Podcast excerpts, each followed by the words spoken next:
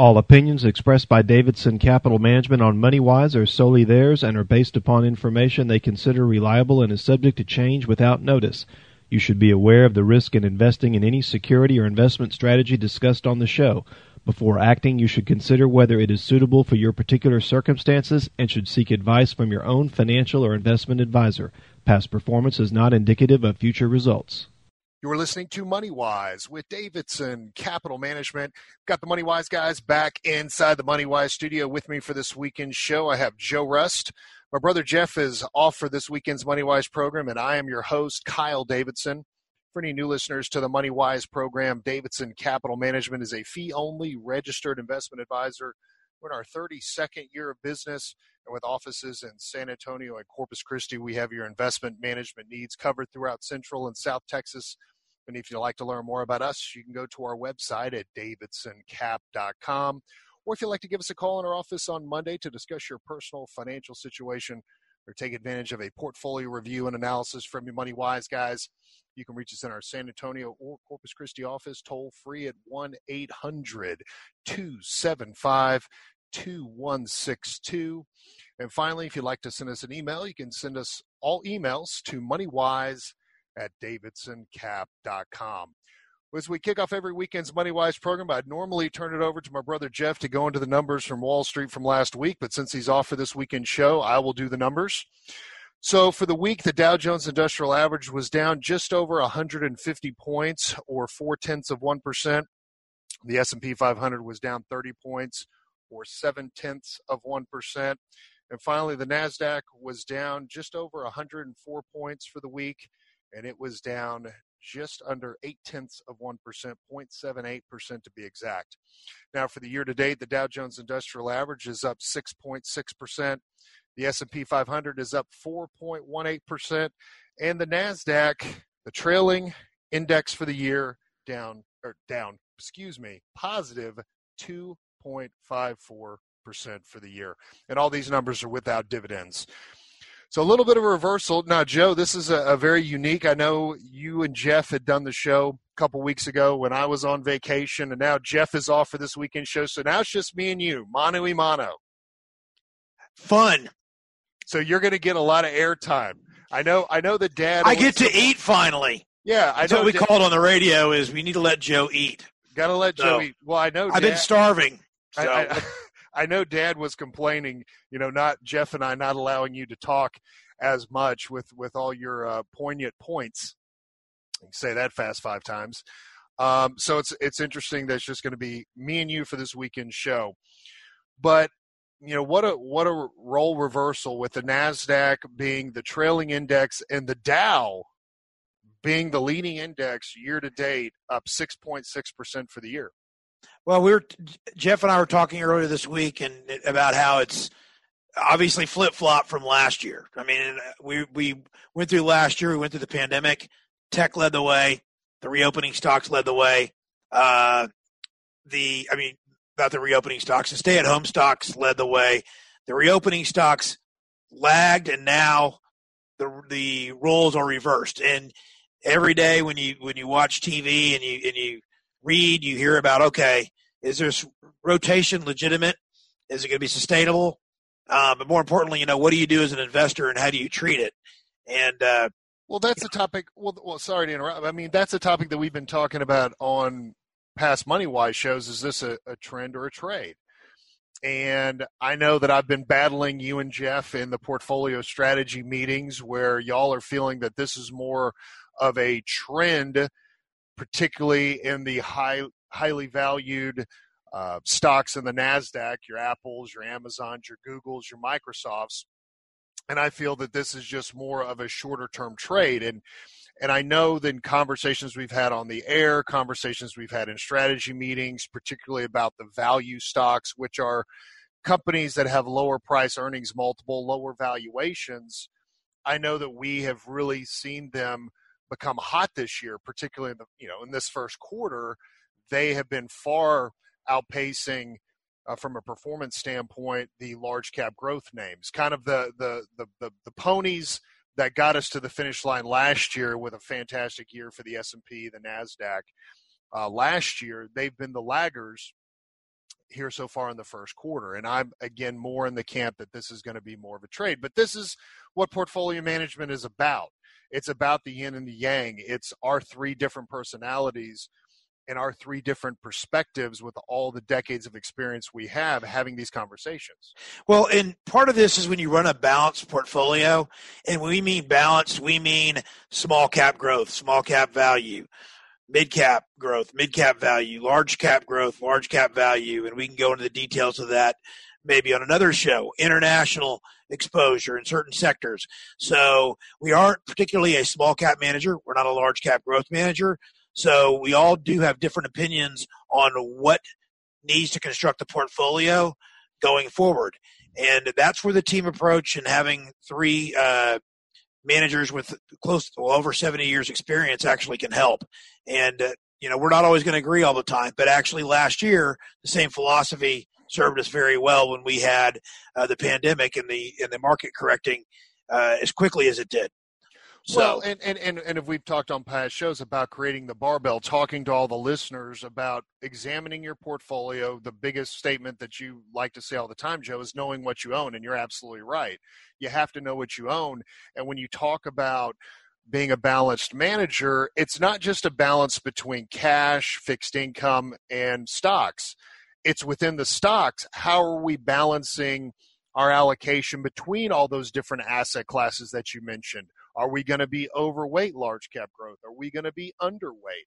Are we going to be overweight large cap value? And so, what we have been doing all year is that we have been dialing back our exposure to the large cap, higher price earning multiple, higher valuation stocks and have been building the other end of our barbell. That is going to be your lower valuation value names, our dividend names, which is going to generate more income in the portfolio to take the place of some of the income that we're losing on the fixed income side because we still own fixed income in every single client's portfolio at Davidson Capital. But we own it at a much smaller percentage because we are in this historically low interest rate environment. And as we talked on last weekend's show, that there seems to be this coupling between the movement in the 10 year treasury and what happens in the NASDAQ index specifically. And we, we saw it all this past week. We saw it again on Friday. You know, as the 10 year treasury yields are moving higher, we're seeing more selling in the NASDAQ. Now, the big discussion going back and forth amongst the financial entertainment press, analysts, other portfolio managers around the world is what's causing these higher interest rates? Is it of the mindset that we're going to be seeing higher inflation? And so, uh, uh you know, that is the reason why we're seeing these higher rates because money has been coming out of fixed income because because fixed income isn't necessarily the place you invest in to outpace you know to outpace inflation. You have to own stocks in order to do that but we have just continued to see this coupling, and this week was was no exception to the coupling of the Nasdaq and the moves in the in, in the interest rates. And when we come back from the first commercial break, we'll talk about the Fed meeting and the statement from this past week. You're listening to Money Wise with Davidson Capital Management. Your Money Wise guys will be back after the break. Welcome back. You're listening to Money Wise with Davidson Capital Management. If you'd like to learn more about the Money Wise guys, you can go to our website at davidsoncap.com. Or if you'd like to give us a call in our office on Monday to discuss your personal financial situation or take advantage of a portfolio review and analysis from your Money Wise guys, you can reach us in our San Antonio or Corpus Christi office toll free at 1 800 275 2162. And if you'd like to send us an email, you can send all emails to moneywise at davidsoncap.com. So, continuing our conversation, if you're just tuning into this weekend's MoneyWise program, talking about the coupling that we have been discussing on past MoneyWise shows of the movement in the 10 year Treasury and the selling that we've seen in the NASDAQ. And as we see yields come down, in the 10 year treasury like we saw on Thursday, then we saw this huge bid up or buying coming into the NASDAQ. And this past week, we had the Federal Reserve. They came out with the Fed statement. Now, We've already probably spoken too long about the Fed for Dad's uh, taste. The but F word. But, yeah, the, the F word. Yeah, it's the new seven deadly on the radio. The F word is the Fed, the the Federal Open Market, or we call the Federal Open Mouth Committee. And I would say, and, and I know we were talking about this with Jeff this past week before the statement came out on Wednesday, is that this is probably what was probably going to be the most focused on Fed statement really for the year. Because we saw a few weeks back when Jerome Powell, the chairman of the Federal Reserve, made a comment that was interpreted negatively by the market concerning inflation, we saw the markets just sell off across the board. I believe the word he said was it transitory inflation, I believe. Well, and that and and I'm glad you brought that up because that was something that he really defined when when when when he came out and made his statement on Wednesday and then the press conference, he really defined what he meant by transitory that it's going to be very specific industry groups that are going to see inflation that inflation is going to spike overall inflation but for a very very short period of time. And the Fed feels very confident that we're going to continue to see core inflation that they pay most attention to running below that 2% level for years into the future. And it, it, I think Powell and the Fed also said they don't mind letting inflation run a little hotter than usual just to get the economy going again. But to our listeners on the radio show, and you know, we, we deal with business owners. I mean, that, that build houses, they do commercial construction. You are looking at certain goods that have gone up for various reasons. And you look at the price of lumber. You could look at steel. You could look at anything that you use to, to, to build, and those have gone up. You look at the price of oil right now and, and what we're paying at the pump. You are seeing some inflation, but part of this is coming out of the pandemic, and I think that's what he what he's referring to when he says transitory inflation, because prices are going to go up pretty quickly in some areas uh, while the economy recovers. But but they aren't going to go ahead and, and raise rates all, all, of a sudden just to head that off. Well, so I think and, that's what they said too is is their forward looking uh, goals and when they are going to raise rates. You may well, want to hit on that a little bit. And, well, and, and and I think and I think it's important for all of our listeners to understand is yeah, the Fed controls the overnight interest rates, interbank lending rates, but it's it's investors, it's me and you as portfolio managers, as investors in bonds that are really driving the interest rate environment. So when we've seen the 10 year treasury come up in yield as we have all year, and a substantial move at that because we talked about it on last weekend show at the time it was about a 68% move now we're talking north of a 70% move since the 10 year treasury started the year around 1% so it's important to, to understand that the it, it's almost like a perception becomes reality when it comes to the Fed and their quote unquote controlling of interest rates when they're really just controlling the interbank lending rates, the overnight rates. That's when the Fed makes their decision, and they're keeping interest rates between zero and a quarter of of one percent or twenty five basis points, and they're they mentioned in their meeting or in their statement on Wednesday that they might not be seeing any kind of interest rate move till late 2022 or well into 2023. And you're right, Joe. They're they've they've made it very clear to investors in the market that they're wanting and allowing monetary inflation to run above their 2% mandate, to let it run a little bit hotter. But as I have talked to our clients about positive ingredients when it comes to fueling the market to continue to go higher, which it, the market is going to go higher into the future. It's just not going to be in a straight line, and we'll have periods of pullbacks and corrective moves. Sure, you know that's that's to be expected as an investor uh, in you know on Wall Street. But but the bottom but the bottom line is is with the Fed and their statement and the fact that they were so dovish I mean, they, they're dovish. Dovish is a good thing for the economy. Dovish is a good thing for Wall Street and for investors. The statement that Jerome Powell came out with on Wednesday just reiterated their dovish stance when it comes to the market, which is why we saw a pop in the market and we saw yields come down in the 10 year treasury. And so it's important for all of our listeners and investors to understand that this dovish stance of the Federal Reserve is a good thing for the stock market and economy at a longer midterm and longer term period when they're not looking to possibly change rates until 20, late 2022 2023 now that's as they talk in 2021 things can change.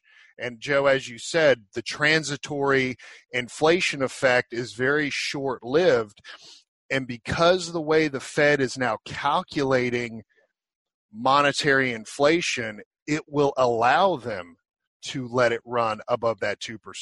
But that's think, the one thing the Fed has had problems with, you know as well as I do, is getting inflation to come back in to the economy, to reflate. Well, it, it, and that's the other thing you might hear is a reflation or the reflation uh, or even a, a, trade based on reflation. They call it the but reflation trade. I think what everybody needs to understand when you're watching this and, and the reality of it is there's a lot of prognosticators trying to figure out all right at the end of the year where is a 10 year treasury yield going to be and we finished it today what 1.7 two, I believe, Kyle. We, somewhere we, in the we closed 1.73 for the 10-year Treasury, but, and, we, but we got as high. We got above 1.75 percent this past week. This past week, yeah. So you know, in, in looking at and trying to figure out what that rate's going to be, and Friday I was I was talking to one of our. Uh, uh, we do use mutual funds in, in the 401k space, and one of the bond fund managers, you know, that they're they're thinking between 1.5 and a 1.65 yield on the 10 year. That's through the end of the year. And I think we've been on record as saying it might get as high as 2%. So Jeff, does anybody Jeff really know? Yeah, no, nobody knows. Nobody really knows. If, so. if you can, if you can tell me where interest rates are going to be six days from now, we'll retire next year. Ago, How about that? Yeah, so. exactly. But I, I can say this that I, I feel that interest rates are going to be lower for longer, and having a dovish Fed is going to be good to get a fuller head of steam behind this economy as states continue to open up, economies continue to open up across the country as we get more shots in arms. We get this country going back to normal and getting people back to work because we still have over 10 million people still out of work. I mean, the true inf- uh, unemployment rate is around that U6 level of 11%. So we still have a lot of jobs that have to be recovered from the pandemic and it's just going to take time. But the old saying on wall street as goes the economy so goes the stock market. And what's one thing that came out of the meeting joe? The federal reserve has upped the total gdp growth for 2021 to six and a half percent what was 6%. the last time when was the last time we saw a six and a half percent projected GDP growth rate? Well, other than, other, yes, I was about to say, other than China, we haven't seen that quite some time in the United States. No, you're right. That's an emerging market GDP growth rate, but that's that's again how far behind the curve we are from an economic growth standpoint. You know, Biden executive orders notwithstanding, to get this economy going again. But I guess the big discussion and uh, not argument, but the the big skull session we have between the three of us from a portfolio management standpoint is is this coupling of the Nasdaq and the 10-year treasury just a trade or a trend? I believe you and Jeff feel it's more of a trend, but and I feel it's more of a trade. But again, that trade can continue to go on for months. That's I mean, exactly it, right. And, and, and I was going to say that earlier in, in the, actually the last segment is if it's a trade, well, how long is this going to extend? Is it going to extend to the end of the year? Possibly. But other things that you know, if, if we were having a debate and, you know, it could be Davidson Rust fight night. I know we've had Davidson fight night, but when my, my, one of the things I want to look at is when are we expecting an infrastructure bill? Because if we do, this is going to be rammed down our, uh, uh, we need it. I get it, but how much is going to be spent? And I think if we do have an infrastructure, uh, bill passed, that's a bigger case for value or your old school stock, so to speak. Some of your manufacturers, some of your industrials. Um, energy is obviously going to benefit from that tremendously. When is that going to happen? I don't know exactly, but you know, it, it's, obviously, it's, it's definitely it's definitely something that's that's that's hot on their to-do list and they've already been talking about it in Washington is that infrastructure bill? And Joe what you're really talking about is what we call the classic stocks here at Davidson Capital. Your old mega blue chip uh, dividend payers more I would say not as exciting a little more boring not to not to be uh, not to sound mean but just those classic stocks well, Kyle, in the next segment, maybe we can go into an article that you pulled uh, early this week talking about our value stocks now the new momentum stocks, and I think that's a real interesting topic we could talk about. You know, going into the next segment. Okay, well, we'll talk about that, and also wanted to bring up talk a little bit more about Bitcoin. So we'll do that after this. You're listening to Money Wise with Davidson Capital Management. Your Money Wise guys will be back after the break. Welcome back. You're listening to Money Wise with Davidson Capital Management. If you'd like to learn more about the Money Wise guys, you can go to our website at davidsoncap.com. Or if you'd like to give us a call in our office on Monday to discuss your personal financial situation or take advantage of a portfolio review and analysis from your Money Wise guys, you can reach us in our San Antonio or Corpus Christi office toll free at 1 800 275 2162. And if you'd like to send us an email, you can send all emails to moneywise at davidsoncap.com. So if you're just tuning in to this weekend's MoneyWise program, just want to summarize from the last segment. The bottom line, the FOMC statement from Wednesday is that they are dovish. They will allow inflation to run above its 2% mandate. They're not looking to change interest rates until late 2022, possibly into 2023, but that still won't stop the 10 year treasury from moving from a yield standpoint, as we did see it move up to 1.73% on the close Friday, and still seeing this coupling of the NASDAQ higher valuation names with the movements in opposite directions of the way yields are going in the 10 year treasury. And I personally feel that this too will pass. But I think we've seen money coming out of bonds because I think the chairman of the Federal Reserve, Chairman Powell, made it very clear that inflation that we're seeing is going to be in particular industries like Joe had mentioned in construction, lumber, steel. It's going to be very focused and concentrated in specific industries and it's going to be transitory. So it's just going to have a very short term effect on the overall picture of monetary inflation. So at the end of the day, this is a positive for the economy. This is a positive for the stock market longer term having a dovish Fed because we all remember when the Fed turned hawkish the fourth quarter of 2018. Remember that Christmas present, Joe? That was great. I remember I was, I think I was getting a lump of coal in your stock. No, I was getting something at HEB, probably a, you know, who knows what it was, maybe stocking stuffers. And then the Fed made that uh, that announcement, and I think the market corrected. I can't remember how many points it corrected in one day. It, it was, uh, if memory serves me correct, I mean, it was well over a thousand points, and that was the fourth quarter of 2018. So we know how the market can react very violently to the downside when it comes to a hawkish Fed. Well, we're not in that situation, and it might be several years until the Fed becomes more hawkish. So again, keeping that longer term perspective in your portfolio is going to be absolute key. So shifting gears, because I know you'd mentioned an article during the commercial break, eh, Joe, about the value stocks. And we've been talking about the value stocks. The Financial Entertainment Press has been talking about the value stocks. And again, for our listeners that, that don't know, value stocks are companies who have price have lower price earning multiples.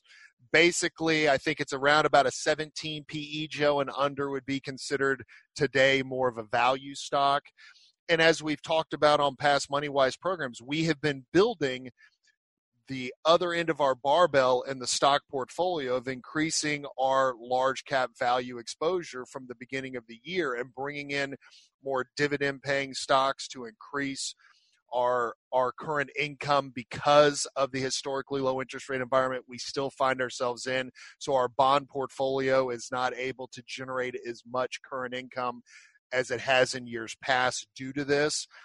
And so it's it's just wise to continue to diversify. Asset allocation is key. And and for all of our listeners just want to rem, just a reminder asset allocation is one of your first lines of defense and one of the best ways to to mitigate risk in your portfolio. That's just one step of the process. You also have to have active management you know and if you don't want to do the active management then you need to find a competent money manager that you trust and that has the experience and has the tenure of being in the trenches to make those decisions for you and your family and your portfolio. But then you also finally have to find the right securities. You know you can't just throw every value stock because what have we talked about on past shows joe? The value trap and that is something that they've been talking more and more about this past week in the financial entertainment press is not getting sucked in to the value trap. And a value trap is just looking for any stock that has a low price earnings multiple and kind of throwing the fundamentals of the company out the window. that is very, very it, it, our listeners don't know Kyle is slightly jaded because uh, getting burned by a, a, certain asset class called small cap value. Many and, uh, which, by the way, in South Texas, Valero, believe it or not, 10, 15 years ago, would have been a company that would have been classified in multiple portfolios as a small cap value stock. Well, and, and you're right, Joe. I, I, am a bit jaded. I bring that story up to you and Jeff in portfolio strategy meetings constantly. all the time, constantly, because I said I promised myself never again. I feel you. I feel am you. I going to get sucked in? But an article that came out this past week in Market Watch titled are value stocks? Have they become the new momentum stocks? Now the momentum stocks would be the amazons of the world the facebooks the netflix the teslas googles. the googles the very high price earnings companies high multiples maybe not high multiple zoom but that's definitely momentum stock. Yeah it's just stocks that have a lot of volatility and price movement in them and the reason why they i think that article was written is because so much attention this year and we can see it from a performance standpoint how much large cap value has outperformed large cap growth of why they're now asking that question. Has large cap value become the new momentum names because of all the money pouring into them and i just have to warn all of our listeners if you've been adding large cap value to your portfolio if you're thinking about adding large cap value you know lower lower uh, price earning multiple stocks to your portfolio be very careful don't get sucked in to the value trap you have to pay attention and do the research on their fundamentals and i think if you're buying individual stocks it, it you have the opportunity to really do some research and look at certain things. I know Kyle, and, and when we go through the process and we pick individual stocks, you know, you, we go through multiple screeners. And then it goes then, on top of those screeners, and, and we vet it through all other types of uh, uh, objective uh, research tools, and then we come up. Okay, we like this stock or we don't like this stock. Just because it's value and it's cheap doesn't mean it's quality. It doesn't necessarily right. mean it's going to participate uh, in this reopening uh, trend, and also um, possibly any any infrastructure uh, bills that are going to be passed. Or I, I, don't know if it'll really be passed by both both parts of Congress. I think it might be. Well, uh, as we as we said, the other, Joe, but, Joe, Joe Manchin, Democrat from uh, West Virginia, holds the ha, has the crown and scepter because he is the king of Congress. So I, everyone everyone has to go on bent knee and hat in hand to get anything done in the Senate.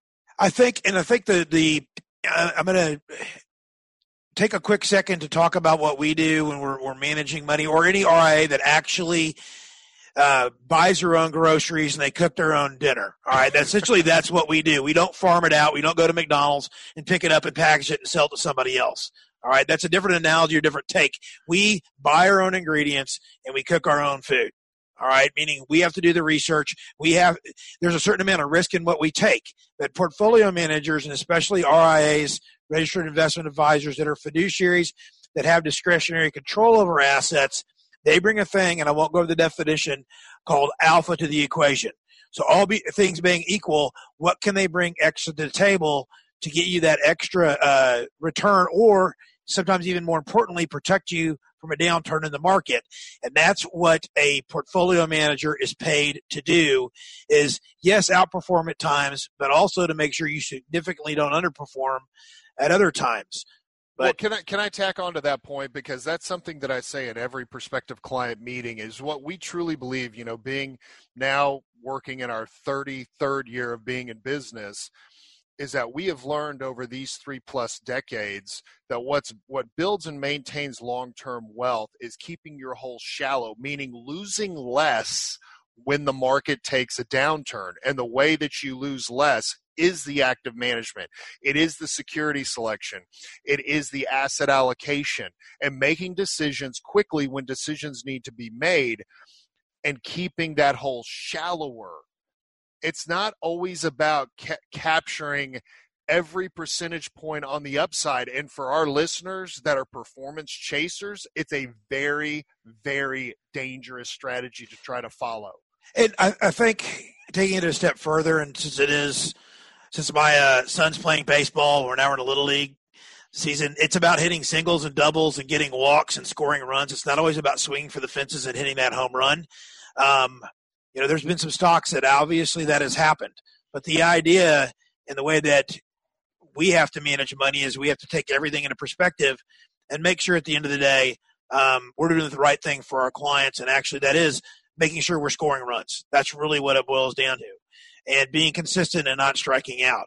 Um, and like Kyle said multiple times, we're not going to be right every time. If we're right seven out of ten times, we've done our job. And by the way, if you're getting a hit at the, at the plate seven out of every ten times, you're hitting 700, which is fabulous. That's that's different than a baseball average, but batting average. But I'm using that analogy because we do talk about that. You know, uh, well, and and, and I think, to be, and, and, and, and I feel you know again the reason why Dad started this business you know, three plus decades ago is he wanted to pull the curtain back on Wall Street. He wanted to pull the curtain back and he wanted to bring education, transparency, low fees, just some integrity and honesty uh, back to this industry that that he started in in the early 70s and the things he saw in the early 70s he didn't like and a lot of it still goes on today. And that's one of the main points of this radio show is to provide that education. It isn't all about self promotion we're not a giant hour long or two hour long infomercial about Davidson Capital Management selling high commission products because we don't sell anything. We manage assets you know we're not selling annuities we're not selling insurance we're not trying to make something sound better than sliced bread, which it isn't. You know, and I know one of these programs, you know, for any longtime listeners of the show down in Corpus, they know how we feel about annuities of every shape and form. You know, we could spend a two hour show just talking about that alone. All we got to say is avoid them like the Black Plague or avoid them like the coronavirus. I mean, you got to avoid them because they're deadly portfolio. Well, let's take a break. You're listening to Money Wise with Davidson Capital Management.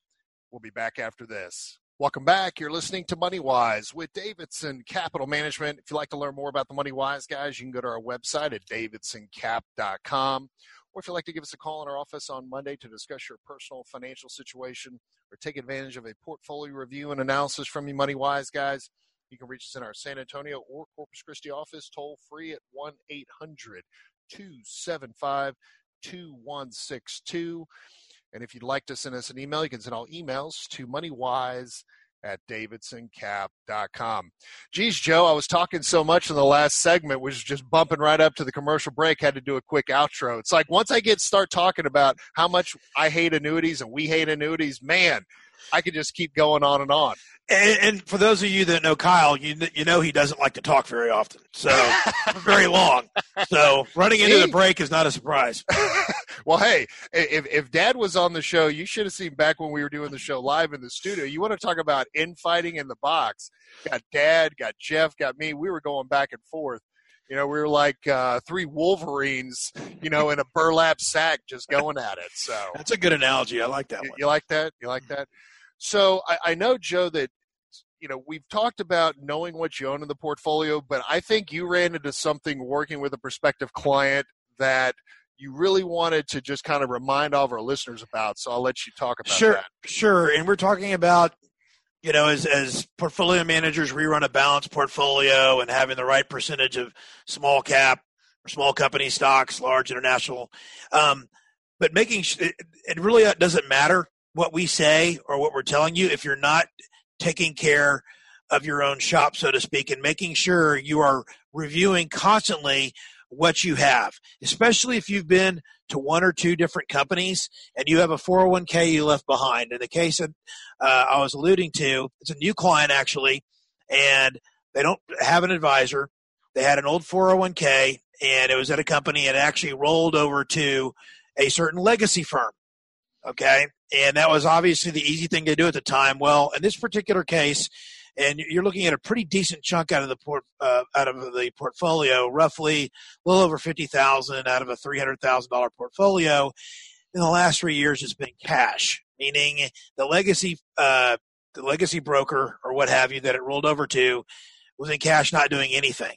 And when you're doing when you're doing this, make sure you know it's your own and keep track of all your past rollovers and 401ks to make sure they're working for you and you have a comprehensive strategy addressing all of them. So let me ask you this, Joe. So basically, this fifty thousand was automatically rolled out of the 401k to the legacy distribution system, which is your all your name brand brokerage firms.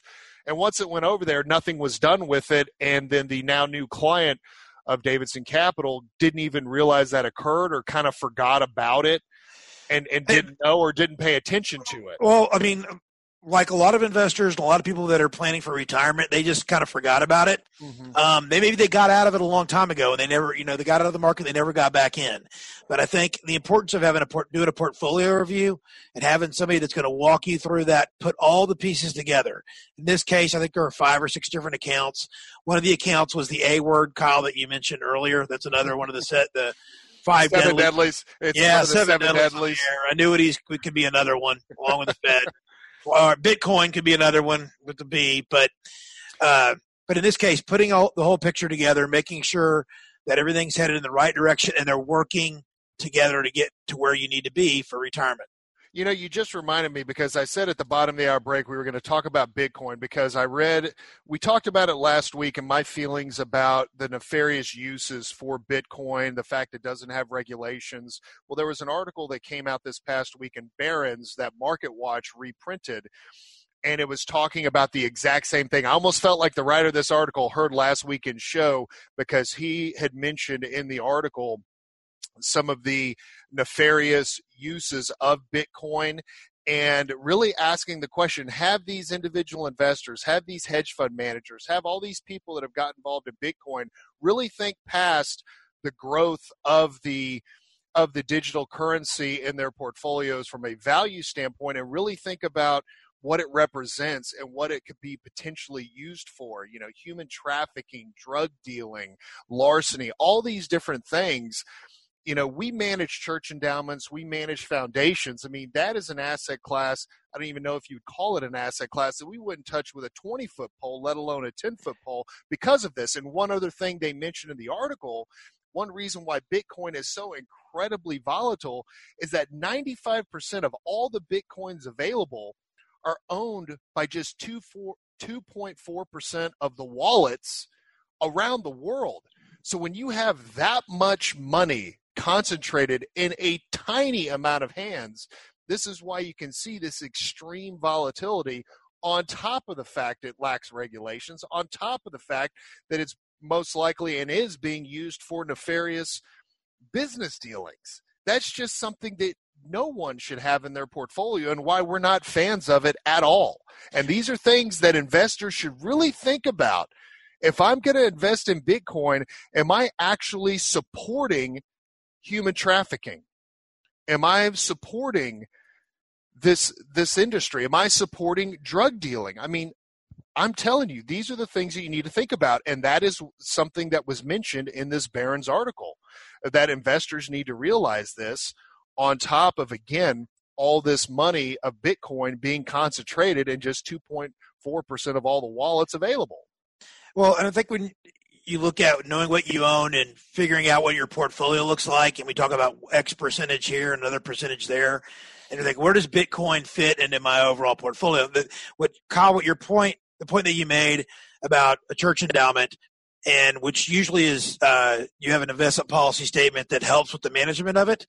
You wouldn't even be able to put something like that in a church endowment or other endowments because it would they wouldn't allow it in a in an investment policy statement, or they wouldn't put it in an investment policy statement. Well, the bottom line, the other part of the article about Bitcoin is that it's not a hedge to inflation.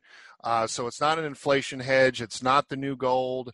You know, again, it's a digital uh, accounting spreadsheet. Is basically what it what it is and it's something that we feel is not investable. There are other ways to to make money in your portfolio with less volatility, with less negative feelings or negative uh, things that it's it's being used for. Um, just like we wouldn't own a tobacco stock, we wouldn't own an alcohol stock, we wouldn't own a gaming stock in our portfolio, just because of being socially conscious as we are as portfolio managers at Davidson Capital Management. So for anyone that is thinking about getting involved or investing in Bitcoin, I would hope that you would pause and, and have a second thought about that Uh, and before we come up to the top of the hour, again, we're always available for portfolio reviews and analysis. That is the way to help you understand what you own, why you own it, and is it working together? Is it working in concert with with other portfolios, or is it working against one another? And that's where the portfolio reviews come in handy. So with that, we're coming up to the top of hour break for our listeners of MoneyWise Uh, on 1200 WOAI. We'd like to thank you for listening to this weekend show. If you'd like to catch the second hour of Money Wise, you can go to our website at davidsoncap.com and click the radio show link to listen to the second hour of this weekend show plus, plus past Money Wise programs. And for MoneyWise listeners in Corpus Christi on 1360 KKTX, stay tuned because when we come back from the top of the hour break, we'll be diving into the second hour of this weekend's MoneyWise program and continuing with investor education. So stay tuned and we'll do that after this. You're listening to MoneyWise with Davidson Capital Management. All opinions expressed by Davidson Capital Management on MoneyWise are solely theirs and are based upon information they consider reliable and is subject to change without notice. You should be aware of the risk in investing in any security or investment strategy discussed on the show. Before acting, you should consider whether it is suitable for your particular circumstances and should seek advice from your own financial or investment advisor. Past performance is not indicative of future results. Welcome back. You're listening to Money Wise with Davidson Capital Management. I've got my father John, my brother Jeff, and I'm your host Kyle Davidson, and we are diving in to the second hour of this weekend's Money Wise program. Now, if you'd like to learn more about the Money Wise guys, you can go to our website at davidsoncap.com. Or if you'd like to give us a call in our office on Monday, you can reach us in our local Corpus Christi office at 906 0070 or toll free at 1 800 275 2162. And if you have an investment related question or topic you'd like for us to discuss here on the Money Wise program, you can send all your emails to moneywise at davidsoncap.com. If you missed the first hour of MoneyWise, you can go to our website at davidsoncap.com. Click on the radio show link where you can listen to today's show as well as past MoneyWise programs. You can also subscribe to our iTunes feed by clicking on the blue note in the upper right hand corner of our homepage at davidsoncap.com. Thank you, Jeff. You're welcome. So, being in our second hour of this weekend's MoneyWise program, a lot of times we like to reserve the second hour for investor education. Um, and I found a, an interesting article that came from the Market Watch from the Wall Street Journal titled Five Things every retirement portfolio should have. And for any longtime listener of the money, or for any longtime listeners in the Money Wise program, uh, you know that we definitely love our lists, our countdown lists here on the Money Wise program. And so I thought this would be a good article to go into because I, I, I know looking through all five of these things that they're saying that what the, the writer of this Market Watch, Watch article is saying that every retirement portfolio should have. I know that we can definitely add our two cents and increase the level of investor education provided in this article. So, looking at number one for the five things every retirement portfolio should have, and number one being consistent income. And I know that we have talked for years now here on the Money Wise program the lack of consistent income, or I should say, decent income for retirees, particularly those that have higher levels of fixed income uh, inside their portfolio because of the historically low interest rate environment that we have. And what we have discussed on this program many times before is to not necessarily be completely focused on fixed income as providing that consistent income. And that there are a lot, there's a multitude of higher dividend paying stocks that can produce consistent annual income, but also give you the upside potential of price appreciation of the individual stock. And uh, kind of some of the go tos in the Dow Jones Industrial Average. And I know, Dad, you've talked many, many times on this program of the dogs of the Dow. And to explain to our listeners the dogs of the Dow again. Uh, the dogs of the Dow are the uh, at the beginning of each year they identify the five or ten highest dividend paying stocks in the Dow Jones Industrial Average, and they become either the five dogs of the Dow or the ten dogs of the Dow. And the theory is you own those ten stocks for the year, or five stocks if you're going with a small dog, and they will outperform the Dow Jones Industrial Average, and you'll receive consistent income. And then, and there again, if you also get price appreciation over the time that you own that stock, it's just extra icing on the cake. And again, when you look at the dogs of the Dow, when you see the 10 year Treasury yield where it is today, majority, if not all of the, the dogs of the Dow are having an annual div, a higher dividend yield than that of the 10 year Treasury in this current time. I know we haven't seen the list of the dogs of the Dow here recently, but the first stock that always pops up into my head is AT&T. Well, AT&T is still number one. And, uh, and I just actually looked at it a couple days ago, and it's right around a 5.4% dividend well, yield. you could say it's more than five. I think it had a pretty good day on a pretty good day the other day. So yeah. it is something over five percent. But the one thing I would say about this, Kyle, uh, you know, the five things that we're looking for here in a retirement account, a consistent income. Now, in in days gone by, obviously you would get your consistent income from the bond portfolio, and that was true from the time uh, in the late seventies all the way through the financial crisis back in in 08. But because, as you said, because of the policy that the Federal Reserve has been following, which is basically a zero interest rate policy, uh, this has brought all bond yields down, and therefore people who could have got consistent income from their bond portfolio they can they can get consistent income. I was going to the problem yeah. is it's not a level at which they can be retired. That, that they can survive on, unless, and as we've talked on this program, if you're one of those lucky few that has a portfolio with asset sizes so large and your income needs so modest, and you also don't care about that pesky little thing called monetary inflation taking away your purchasing power, then you know you could look at having a majority of fixed income in your portfolio and be okay in retirement, but there's just so few and far between people and investors that are in that position. So bonds will still, like you said, Dad, provide that consistent income. It's just most likely not going to be at the level that's going to sustain you in retirement. And so that's when you have to look at diversifying your portfolio. And the first place to look to create that income is higher dividend paying blue chip stocks like an AT&T. And the first, I would say, really one of the first best places to go would be to track down the dogs of the Dow well, for any given year. That's that's the easiest place Easiest to begin. place. And these are all household names. So I think a typical bond investor would feel more comfortable in some of these names than names that they're unfamiliar with. Okay. So again, five things every portfolio retirement.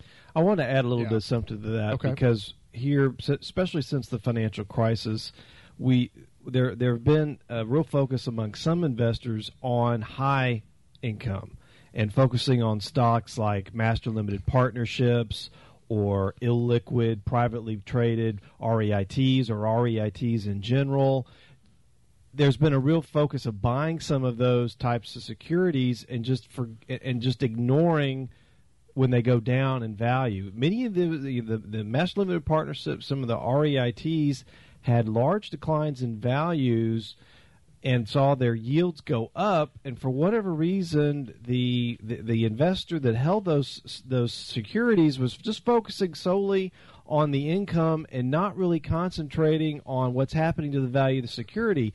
And having a 12 or 15% yield is all fine and good but there's a reason why they're yielding 12 or 15% maybe you bought it when it was yielding 8 and now it's gone down 20% or 30% in value and so, uh, yeah, it's all fine and good that now it's yielding 15%, but if you've lost 30% in principal value, what have you really made? You've made nothing. You've actually lost money. That's not as common as we're seeing now when, we, when reviewing client portfolios, but we know that was an issue very much in the past, and we pointed that out to a lot of investors, and a lot of investors lost sight of the fact that you can actually have declines in values in some of these higher yielding names. And one, one more thing before we go to break is that dividends on stocks in the current tax environment are tr- can be treated more. Uh, uh, there's a better treatment of, of, of taxation uh, on on those dividend paying stocks than you might otherwise get in uh, in uh, interest on bonds. Okay. Well, let's take a commercial break. You're listening to Money Wise with Davidson Capital Management. We'll be back after these words. Welcome back. You're listening to Money Wise with Davidson Capital Management. If you'd like to learn more about the Money Wise guys, you can go to our website at davidsoncap.com. Or if you'd like to give us a call in our office on Monday to discuss your personal financial situation, you can reach us in our local Corpus Christi office at 906 0070 or toll free at 1 800 275 2162. And if you'd like to send us an email, you can send all emails to moneywise at davidsoncap.com. So we're continuing this hour on the five things every retirement portfolio should have. Number one was consistent income. And Jeff, I'm glad you brought up right before we went to commercial break the REITs or real estate investment trusts and these master limited partnerships and some of the portfolios we've reviewed where the prospective client has been glowing about such a high yield and high return that they've been getting in income, right. but not paying attention to the value of the actual original investment and the principal devaluation that they've had. And I've said, I've actually seen this when I've talked to somebody that said, "Oh, Kyle, look at the great 10, 15, 12 percent uh, dividend yield I'm getting, and I'm sa- and I said to them, but you've lost 50% or 75% of the value of your original investment, and then I see the look come over their face saying, "Oh my gosh, I just realized that I was like you said earlier, focused on yield and not looking at the total overall picture." So for any listener that's in these types of investments, you know, pay attention to the underlying value of your original investment because it's not it, it's not worth getting a 10% dividend yield if you've lost 50 or 60% of your original investment. Um, and then also for the real estate investment trust, the illiquidity issues that we have been running into right. during portfolio reviews that we've done here at Davidson Capital Management.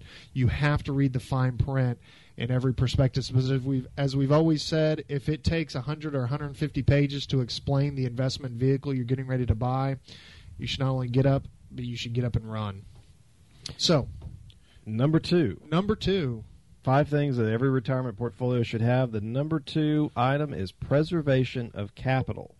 Now, there has been really, uh, especially here since 2013 and the big gains that we had in 2013, there's been this obsession in the media with trying to call the top and that oh you know it, it's it, that's all it. these this all these it. yeah this is it it can't go any higher we'll go we'll data mine all these statistics to find statistics that fit our argument that says that you should be getting out of stocks now because they've had this tremendous run since uh, March of 2009 when the financial crisis basically ended and this bull market run began. And there's just been this obsession with with with folks needing to, in essence, board up their portfolios, get ready for that coming storm, get ready for that hurricane that's coming, and you know, preservation of capital is certainly something that every investor should be concerned about, but it doesn't mean that you should go out and you should completely liquidate your portfolio every time or within a month or so of every time the Dow or the S&P or the Nasdaq reaches an all-time high because that doesn't necessarily mean that that's the all-time high for the portfolio. The way that you preserve capital to us is you have a balanced portfolio. You have a portfolio of stocks, you have a portfolio and in that same portfolio you have some bonds and you have some cash. So if one asset class, say stocks, is not having a particularly good day, usually that means that bonds are having a particularly good day. Or if stocks don't have a particularly good quarter, usually that means that bonds are having a, a, a good quarter. So one will offset the other in, in some respect, not dollar for dollar, but most folks that had big losses and that suffer big losses in market downturns don't have port, have portfolios that are too highly allocated to one asset class, whether it be stocks and what's getting ready to happen, and what's what really started in 2013 for those investors that had high allocations to bonds. They thought that being invested in bonds, if they got out, say in the in the, uh, the, the heights of the financial crisis in 08 and 09, and they went to their financial professional and said, "I want out. I don't care what it what it, where things are valued at. I don't care where the markets are. I don't care what the news is. I don't care what the Fed's doing. I just want out and I want out now and I want all my money in bonds. And they were and they've probably felt fairly good through 2009 and 10 and 11 and 12 because interest rates were falling. And so they were seeing the value of their portfolio go up. Now, stocks went up a lot more than bonds, but then you get in 2013 and, and, and suddenly this preservation of capital goal of owning fixed income because that's what that's how I'm going to preserve my portfolio. I'm never going to have to worry about this again because my financial professional told me that if I own bonds that I, I wasn't going to lose any value in my portfolio. Wrong. 2013 comes along and these investors that had high allocations to, to fixed income found out that yes, you can lose money in bonds. And, and, one other thing I wanted to add to that, Jeff, you know, again, talking about a balanced account. I mean, David's, you know, we're in our 25th year of business, and our philosophy from day one, and will continue to be the philosophy for 25 plus years to come, is that of being a balanced manager. And when we talk about being a balanced manager, we're not talking about going to a portfolio and saying, okay, Mr. and Mrs. Client, 60% of your money is in stocks, 40% of your money is in fixed income and cash, and we're going to set it and forget it. That is not what we're talking about, and we do not advocate that in any way, shape, or form, even for our listeners that are potentially managing their money on their own. When we talk about a balanced account, it's an actively managed balanced account to be able to make adjustments when adjustments need to be made, just like we do as professional money managers for our clients here at Davidson Capital Management. You know, there are certain market conditions where we want to be a little more overweighted in stocks than we are in fixed income, like we're like our current conditions right now in the interest rate environment, where we have some of our highest allocations to stocks and our minimum allocations to bonds in the history of our firm right now.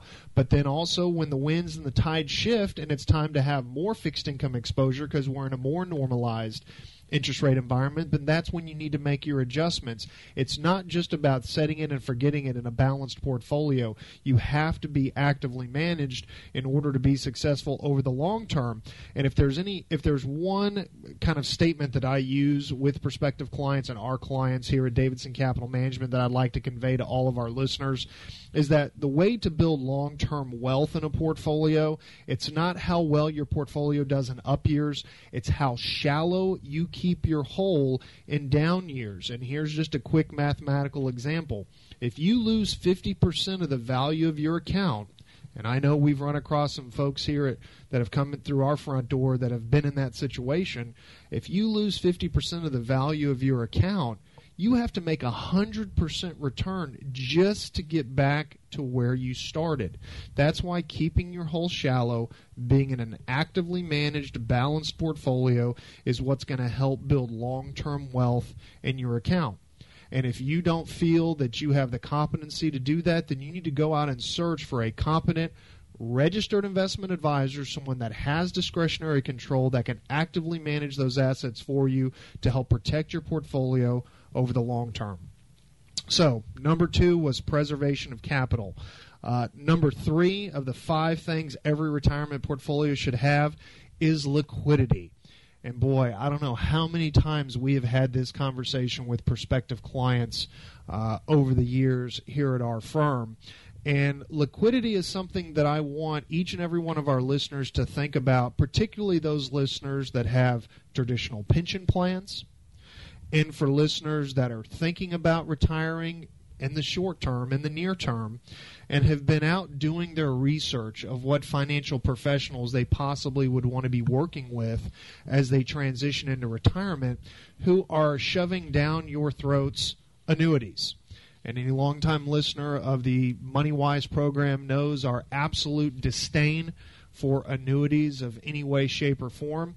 And also, in essence, when pension recipients decide, you know what, I want to start receiving those monthly payments from my pension, you have now turned those assets that you've worked your entire career to build in that pension into an annuity. But guess what these two these two things don't give you? They don't give you liquidity. And the, the pension topic is a topic I've wanted to have here on the Money Wise program for quite some time now.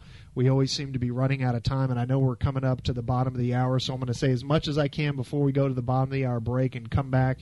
I'll continue my thought. But any listener of our program that that is lucky enough to have a traditional pension where it's growing and building value and it's going to be there when it comes time for you to retire the one piece of advice that we have given our prospective clients through the years of service that we've provided is it's always the best idea to gain control of your assets at retirement, meaning not taking the annuity payments from a traditional pension. Because once you elect to take those pension payments, and let's just say in this example, you decide I'm going to be receiving $1,500 a month, that is what you're going to receive for the life of that payment schedule. Now, if you decide that you want to receive your pension in a single life payment, that's going to give you the biggest monthly payment. But guess what happens if you pass away the next year or six months after you make that decision? If you're married, your spouse receives nothing. And if you have children, your children receive nothing. And those assets that you worked your entire career to build goes right back into the pension, is redistributed to other employees in the future. Um, that's if you choose the single life payout.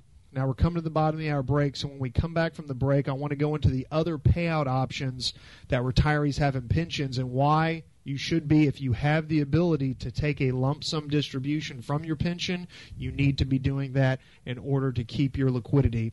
And we'll do that after this. You're listening to Money Wise with Davidson Capital Management. Your Money Wise guys will be back after the news. Welcome back. You're listening to Money Wise with Davidson Capital Management. If you'd like to learn more about the Money Wise guys, you can go to our website at davidsoncap.com. Or if you'd like to give us a call in our office on Monday, you can reach us in our local Corpus Christi office at 906 0070 or toll free at 1 800 275 2162. And if you'd like to send us an email, you can send all emails to moneywise at davidsoncap.com. So, continuing the five things that every retirement portfolio should have. Number one was consistent income. Number two was preservation of capital. And before we went to the bottom of the hour break, we were talking about liquidity, and I was taking a little sidebar discussing pensions uh, traditional defined benefit plans that still quite a few listeners of the Money Wise program are lucky enough to receive or have the ability to receive pensions. Um, this really, this this whole discussion is really going out to you, and, and the the piece of advice that we give uh, prospective clients that come through our door is that if your pension allows you the ability to take a lump sum distribution from that pension, to take it because that then gives you the liquidity, but it also gives you full control of those assets that you possibly spent 25 to 40 plus years building and earning over your career. And so before we went to break, I was talking about the different pension payouts and some of the drawbacks of them. So we talked about the single life payout you start receiving that payout, something happens to you, God forbid, six months later you pass away, nothing goes to your heirs or if you're married to your spouse. So that's not a very good benefit, but it gives you the highest monthly payout. Option number two is a survivorship benefit. So again, the payout's going to be less than option number one. And so if something were to happen to you, then it would go to your spouse. But here's something you need to think about under that option God forbid something happened to both you and your spouse in a common incident, then guess what? Nothing goes to your heirs, and those monies are then redistributed to other employees that are part of that pension. Then a lot of times you have a third option. And there's multiple options, but I'm going to touch on the top three. Then option number three is you have a survivorship benefit, and then past that you have a beneficiary benefit. So if something were to happen to you and your spouse in a common accident or incident, then your beneficiaries would receive the remaining balance of your pension. But again, your monthly payout would be less. And you might be thinking, well, Kyle, those are three pretty good three options, three three pretty good options. Why wouldn't I go that direction? Well, here's something you also need to keep in mind with all three of these options. Once you elect to receive that pension, in this example, let's say it's $1,500, that is what you're going to be receiving for the rest of your life or for the rest of these payout elections that you've made. Well, there's something out there called monetary inflation that a lot of folks that feel this high level of comfort and security with receiving this monthly benefit check from their pension don't realize is that that $1500 you're receiving a month every month that goes by, that $1,500 buys a little bit less. Now imagine receiving that payment for 20, 25, 30 years. I can assure you 30 years from now, $1,500 is going to be buying a heck of a lot less than it can today.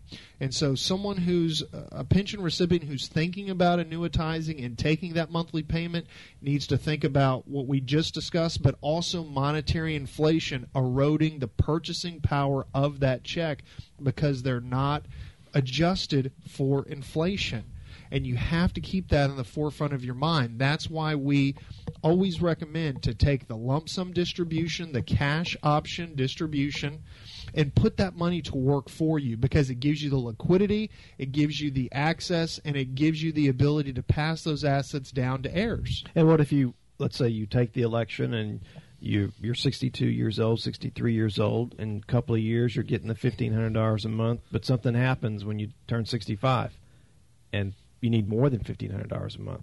Yeah, you can't do anything. Can't do anything. Or how about this? How about the total opposite? How about if you have usually when you re- when you retire from an organization, you might have a traditional 401k and a pension. A lot of the refineries here in Corpus Christi have two parts to their retirement. Well, let's just say you have enough in your 401k to live off of in retirement, you don't really need to touch the pension. Well, if you let's say you just let that pension money accumulate and you didn't make and you elected to just have it all rolled into one account you you uh, put it to work you put you. you put it to work. You don't have to start taking distributions from even your 401k or your pension retirement until you reach the age of 70 and a half under current law. So flexibility and and and that's not one of these one of the uh, it should be five, a slash. It should it, be should, liqu- it should be liquidity, liquidity slash flexibility. flexibility. That's right. And by committing yourself to a stream of payments, no one knows what's going to happen in their life 10 years from now, 20 years from now. A year from now. A Jeff. year from now. I mean, six months from now. Life can change in the blink of an eye. So why tie your hands into something? Why why why make a decision right now that could affect you a year, 5 years, 10 years, 20 years down the road? You're just reducing your flexibility by committing yourself to to a taking a pension uh, payout in, in the form of, of, payments, which is in essence an annuity. They don't ever call it that, I know. which is very interesting. It's not it, when you when we see the paperwork and we advise clients that come to our office, it never says annuity. It's just this is going to be your payment for your life, life, for your, for your heir's life, for your spouse's life. It doesn't say that this is in essence an annuity, but that's exactly what it is. Well, and, and again, the technical definition of annuity is a steady stream of periodic payments. Well, guess what? We have clients at Davidson Capital Management that are taking monthly distributions from the assets we manage and in essence have created a quote unquote annuity for themselves by but but doing it by not owning an annuity and having full access to their money in case complete liquidity, complete, complete flexibility, and complete access at all times. And the longest our clients would go without getting their hands on their assets in case, God forbid, an emergency is three business days. That's it. And so this pension conversation again goes right in line with annuities, and it really again adds to our disdain to annuities. And as Jeff said, you know, taking those those monthly payments, you're handcuffing yourself. You're handcuffing yourself and you're not giving yourself an out. And so we highly recommend before any decisions like this are made to pick up the phone and call us to at least receive an education on what your options are because I can tell you this and I've run into this with a couple of our clients Jeff some companies that provide pension benefits do not advertise that there is a lump sum distribution option at all. They do not discuss it. I know one of our clients in right. Houston, what we actually he our client had to make a phone call and put the hot coals to somebody on the other end of the phone before they finally admitted, yes, sir, you're correct. We do have a lump sum distribution option. But on all the paperwork that I assisted our client in filling out prior to his retirement, didn't say it anywhere. And it ought to be against the law for employers to, to, to, to mislead absolutely their retirees that, that that option's not available to them. And the reason that they do it is they want to keep as much money in their pension plans as they can – so that the the the corporations that make co- corporate contributions into the into the employees' pension plans by keeping more money in it, they don't have to contribute as much as, That's as a corporation, which improves their profitability. That's right. And so there's a incentive for less than full disclosure to occur when it comes time to retire. That's right. It's not very common, but it does happen. It does happen. So, again, five things every portfolio retirement should have. Number one, consistent income. Number two, preservation of capital. Number three, liquidity. And You know, we- Jeff, slash flexibility. Yeah, flexibility, and, and kind of maybe reiterating what we'd said in some of the in some of the previous uh, uh, number one and number two about liquidity, and and the the, the private place private placements are the are one of the biggest violators of. Of liquidity. of liquidity, Yeah. Uh, we've especially private placements sold REITs. We've seen a lot of them sold in the financial since the financial crisis, and the rules have actually changed since we really started talking a lot about them. Uh, the, they're required to report you know the, the change in value of those private placement REITs, where in the past that they weren't really supposed to. If you have if you're signing up for an investment and it has a 200 page prospectus, you need to start asking some hard questions to the person on the other side of the table about how liquid this investment is. And if you can't get your money out of it in three business days or less, then you have to really question whether this is an investment that you should be in. A lot of these private placements and a lot of these private placement REITs especially, you can't get out of them for up to three to six months after you put in a request. And actually, I've read on the front page of prospectuses for these private placement real estate investment trust or REITs in bold letters. Now, granted, the, the print is about an eight point, so it's almost microscopic, but it's in bold. And it says that this is not an actively traded security, does not have an active open market for liquidity, and liquidity can be significantly and is significantly reduced. And Jeff, I know you have personal experience with clients here at Davidson Capital Management where it took our client almost six months to receive benefits back from a private placement real estate investment trust that was purchased. So you you've been around the block a few times with these. in the 25 years we've managed money, we have n- we only invest in securities that are publicly traded that that have that you can look up online that have a symbol. You can whether it's a mutual fund whether it's a stock whether it's an exchange traded fund whether it's a bond they're all publicly traded. They're all highly liquid investments. And w- we would not recommend to most investors, unless you're very sophisticated and you have a, a portion of your portfolio that we would call your quote unquote play or Vegas money, that you avoid investments that are not publicly traded. Okay. So again, when we're, we're getting ready to take our last commercial break for this weekend's Money Wise program, when we come back, we'll be wrapping up five things every retirement portfolio should have. We've done consistent income, preservation of capital, capital liquidity slash flexibility. And we've got number four and five coming up after this. You're listening to Money Wise with Davidson Capital Management. We'll be back after the break. Welcome back. You're listening to MoneyWise with Davidson Capital Management. If you'd like to learn more about us, you can go to our website at davidsoncap.com. Or if you'd like to give us a call in our office on Monday to discuss your personal financial situation, you can reach us in our local Corpus Christi office at 906 0070 or toll free at 1 800 275 2162. And if you'd like to send us an email, you can send all emails to moneywise at davidsoncap.com. So, in the last segment of this weekend's Money Wise program, I want to wrap up five things every retirement portfolio should have. So far, we've covered consistent income, number two, preservation of capital, number three, liquidity, and then Jeff has added slash flexibility. Number four is competitive costs. Now we have talked. Oh my gosh, how many? I mean, we've we're down in our ninth year of doing the Money Wise program here on 1360 KKTX, and we have talked about all the different ways people in the financial service industry are paid, from commissions to commissions paid on products that are sold. And at Davidson Capital Management, as a registered investment advisor, we are completely fee based. Uh, and our max fee being 1% of total assets per year as far as our management fee is concerned, and our fee goes down from there based on assets under management. Um, and the one thing that we always recommend to anyone looking to hire an investment professional is to search out the registered investment advisor that is on a fee based schedule, not a commission based schedule. Um, and really pay attention. I know from just looking at our competitors in the marketplace here in South Texas that at Davidson Capital Management, we're anywhere from 25 to 50% less expensive per year when it comes to our management expense.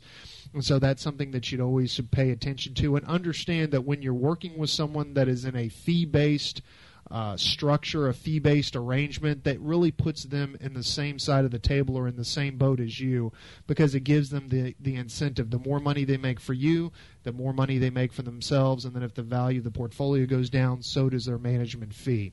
So pay attention to competitive costs, ask the questions.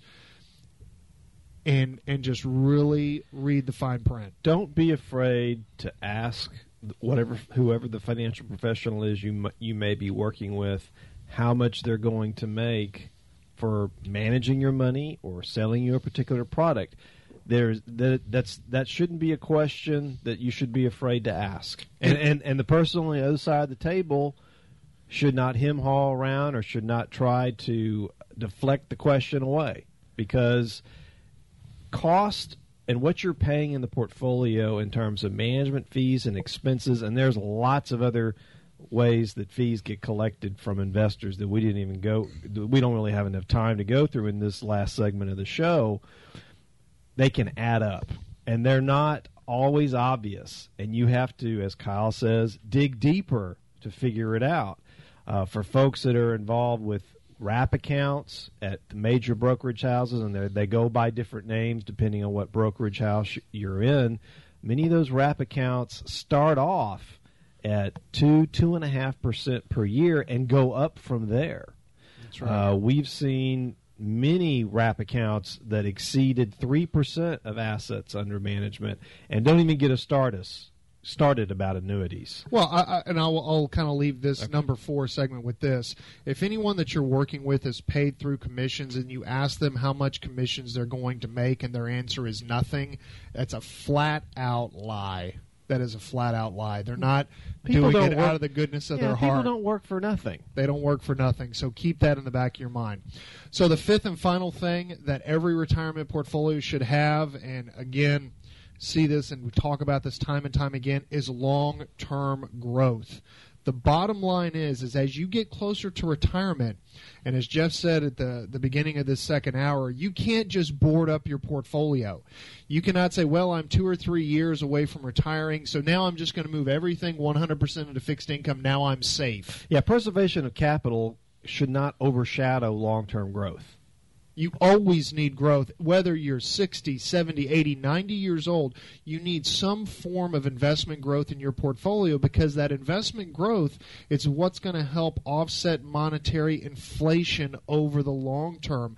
That's why growth is so necessary and is a requirement for any successful portfolio. And I will say this the last few 401ks that I've reviewed for prospective clients, I've been noticing just here recently a trend, especially with how well the markets did in 2013, where I've seen folks that are, you know, in their mid to late 50s that are sitting 70, 80, 100% of their 401k in either cash, fixed income, or the stable value fund because they feel that, you know what, I've grown my 401k to four, five, six, seven hundred thousand dollars, and I'm not willing to take any more risk, so I'm just going to put it all in the stable value fund yeah. and ride off into the sunset, and that is the worst thing you could do. They're allowing preservation of capital to overshadow long-term growth. And, and we've always said don't be confused with pre- preservation of capital with return of purchasing power. The the lack of thought towards monetary inflation is is a bad thing that you that you could do for your portfolio. Not paying attention to that, not realizing that loss of purchasing power is a loss. Well, it's not going to show it on your statement, but it is a loss. One thing that that I think we could safely say as financial advisors is that these days of the CPI running around two percent are just about over. Yeah. And we have no way of knowing how high inflation is going to be in the future, but it's definitely not going to be at this level. Another reason to not say, oh, $700,000 is enough and I'm just going to, as you say, Play ride into safe. the sun. I mean, that the funny thing is, you think you're playing it safe, you are actually taking a big risk. You think you're being safe when you're doing this, you are not. and you could be doing long term irreparable damage to your retirement portfolio. And so if you find yourself in that position and you might be past the age of 59 and a half, one thing I just kind of quick sidebar to throw into this, if you're participating in a 401k and you're past the age of 59 and a half, most standard prototype 401k plans allow you to take what's called an in-service distribution. And that allows you to roll out the balance of your 401k, hire a professional money manager like a Davidson Capital Management to manage those assets for you while you are still working for your current employer and also allowing you to continue to participate in the 401k to receive any of the matching or profit sharing dollars that your employer is providing. And we have done this, we have done this with a multitude of clients over the years, but again, it is something that is not advertised by the 401k provider that you have the ability to do this. So if you're in this past 59 and a half years old, you're not planning on retiring anytime soon, you know, it never hurts to pick up the phone and make a call and to learn about what your options are with your 401k. Because if you've amassed four, five, six, seven hundred thousand dollars or more in your 401k, and you're nervous about the future and you don't have the wherewithal to manage it yourself, there could be some options out there for you to hire a professional manager to oversee those assets. So, long term growth is an absolute key. Do not board up your portfolio. You'll need growth in that portfolio for the rest of your life. So, with that, we would like to thank everyone for listening to this weekend's Money Wise program. Again, if you'd like to give us a call in our office on Monday, you could reach us in our local Corpus Christi office at 906 0070 or toll free at 1 800 275 2162. For my father, John, and my brother, Jeff, this is Kyle Davidson saying have a fantastic weekend and to your financial health. We will talk to you next week.